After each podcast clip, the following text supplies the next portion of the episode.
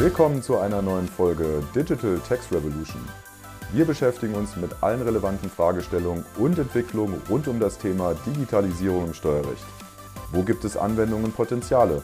Wir schauen dafür über den Tellerrand und treffen uns mit Machern und Experten in der Branche. Mein Name ist Robert Müller von Ferumtex. Bei Rückfragen oder Vorschlägen für Interviewpartner könnt ihr uns jederzeit unter unserer E-Mail-Adresse podcast@ferumtex.com erreichen. Hallo zusammen, wir gehen in der heutigen Folge zurück zu unseren Mehrwertsteuerthemen und zwar darf ich im Rahmen des Nationalen E-Government Kompetenzzentrum, kurz NEGZ, zusammen mit einem Kollegen an einer Kurzstudie arbeiten. Und äh, zusammen mit der Claudia, mit meiner Sparringspartnerin, stelle ich hier wesentliche Ergebnisse der Kurzstudie vor. Insbesondere, was ich in dem Zusammenhang erforscht habe, was ich erarbeitet habe und wo mein Schwerpunkt gelegen hat im Bereich der indirekten Besteuerung. Wie immer sind äh, alle Ansichten die eigenen und wir reden viel über Recht, aber das darf man natürlich nicht mit einer Rechtsberatung verwechseln. Claudia, vielen Dank, dass du da bist. The floor is yours. Ja, Robert, vielen Dank für die Einladung. Im Endeffekt freuen wir uns heute, wenn du uns eine kurze Übersicht über deine Kurzstudie geben kannst. Du hast dich ja in deiner Kurzstudie mit der automatisierten Veranlagung in der indirekten Besteuerung befasst und speziell in der Mehrwertsteuer. Und ähm, ja, wir haben bereits häufiger über die Digitalisierung von Mehrwertsteuerfunktionen gesprochen, sei es die Automatisierung oder eben der Einsatz der Blockchain-Technologie. Und Eigenwerbung stinkt ja bekanntlich nicht, daher nochmal die freundliche Anregung, ähm, ja, sich nochmal die passenden Podcasts dazu anzuhören, äh, die wir im Vorfeld schon mal ähm, dazu gedreht haben. Und Robert, jetzt an dich die Frage, worin, worin unterscheidet sich die automatisierte Veranlagung von einer normalen in der Mehrwertsteuer? Ich nehme zum einen erstmal die Perspektive ein, was ist denn die normale Veranlagung? Also wir haben in der, ähm, du machst jetzt eine Umsatzsteuervoranmeldung, du machst jetzt eine Jahressteuererklärung und die basieren im Endeffekt auf Daten, die man der Finanzverwaltung, dem Finanzamt vorher übermittelt hat, die vom Steuerpflichtigen, also vom Unternehmer kommen. Und das äh, Finanzamt kann nun diesen Daten zustimmen, indem meistens erfolgt das, indem es das konkludent macht, also indem die Mehrwertsteuer eingezogen wird, beziehungsweise der äh, Bescheid ergeht über die Vorsteuer oder eine Vorsteuererstattung zum Beispiel erfolgt.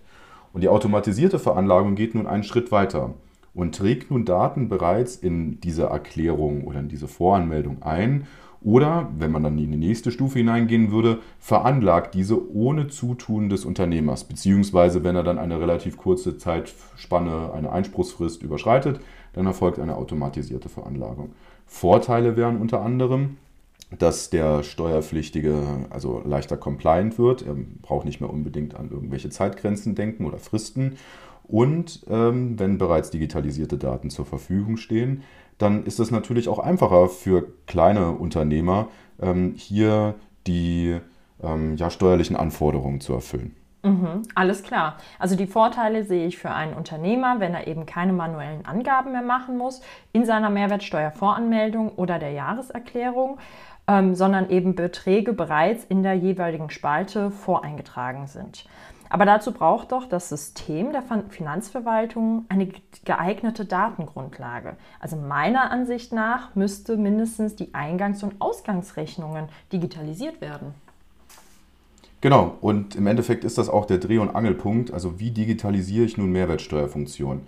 Aber wichtig ist nun, wie man und auch was man digitalisiert. Also es, man lernt hier relativ viel von anderen Staaten, weil in Europa ist die Mehrwertsteuer harmonisiert. Und tatsächlich ist es so, dass andere Staaten außerhalb von Deutschland äh, hier schon große Schritte vorangegangen sind. Also es gibt hier unterschiedliche Systeme und auch unterschiedliche Ansätze, wie man versucht, Mehrwertsteuerfunktionen zu digitalisieren. Da habe ich beispielsweise sogenannte Standard Audit Files, gibt es auch wieder einen Podcast von uns. Wir haben den, so, die sogenannten Transaction-Based Reporting-Systeme. Das ist zum Beispiel in Spanien umgesetzt. Oder aber wir haben sogenannte Clearance-Systeme, wie jetzt zum Beispiel in Italien.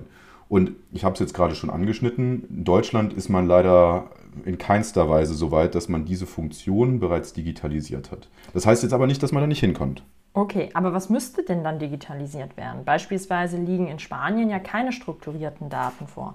Damit erhöht man zwar die Transparenz von Transaktionen zur Bekämpfung der Mehrwertsteuerhinterziehung, aber gleichzeitig bringt man das aber bringt das ja keine Vorteile für den Unternehmer.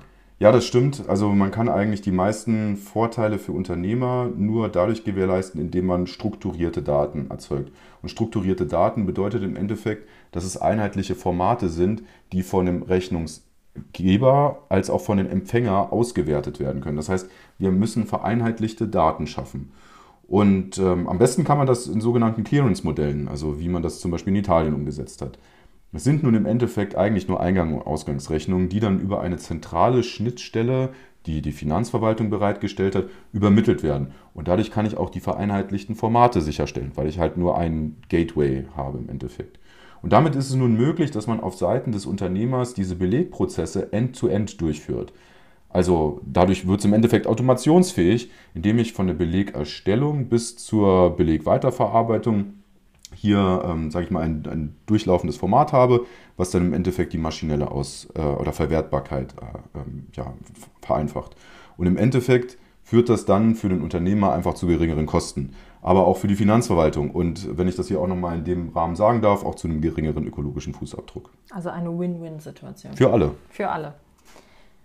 Nun ist es aber auch so, dass man ähm, von Seiten der Finanzverwaltung auch einen Schritt weiter gehen könnte und nicht nur diese Belegprozesse quasi end-to-end -end organisiert, sondern auch, dass man hier vorausgefüllte bzw. eine automatisierte Veranlagung implementieren könnte. Weil es stehen ja grundsätzlich schon alle Daten zur Verfügung.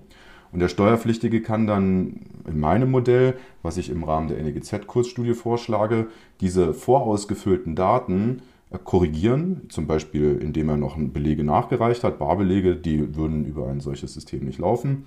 Und das Risikomanagement der Finanzverwaltung überprüft dann im Endeffekt diese zusätzlich gemachten Angaben, beziehungsweise wenn der Steuerpflichtige nichts macht, dann braucht auch das Risikomanagement nichts machen. Und mhm. im Endeffekt ist es dann so, dass dann die Voranmeldungserklärung oder die Mehrwertsteuererklärung automatisiert veranlagt wird. Ja, perfekt. Ja, danke für die Übersicht, Robert, und euch ganz viel Erfolg mit der Studie. Unsere Zeit ist um, so schnell geht's. Ähm, aber eine kurze Frage zum Abschluss. Clearance-Modell aus Italien oder das geplante aus Frankreich? Ja, das ist natürlich eine gute Frage. Im Endeffekt das italienische Modell das jetzt ähm, bereits seit 2019 in Kraft ist, das wurde von vielen Staaten als sehr positiv empfunden und auch ein bisschen als Vorbild. Und dann gab es andere Staaten in Europa, die dieses System inzwischen versuchen zu adaptieren und auch zu implementieren. Frankreich zum Beispiel hat angekündigt, dass es dieses System einführen will. Und wenn ich jetzt auch nochmal einen Blick auf die zukünftige Bundesregierung wende, die haben auch angekündigt, dass sie ein ähnlich geartetes System auch in Deutschland hoffentlich in der nächsten Legislaturperiode einführen wollen. Und äh, wenn du, wenn ich jetzt direkt auf deine Frage zurückkommen kann, mhm. ähm, das französische Modell ist aus meiner Sicht sogar ein bisschen besser als das meistens hochgelobte italienische, weil man nämlich sogenannte EDI-Provider integrieren kann. Und dadurch ist quasi der Wechsel von bestehenden Prozessen in diesen neuen Prozess, in dieses neue Clearance-Modell für Unternehmer einfacher und damit, ja, also würde ich auf weniger Gegenwind wahrscheinlich auch stoßen. Mhm, ja. ja, vielen Dank für diese Einschätzung. Also ich freue mich sehr auf die nächste Folge mit dir und bis bald. Vielen Dank, bis zur nächsten Folge.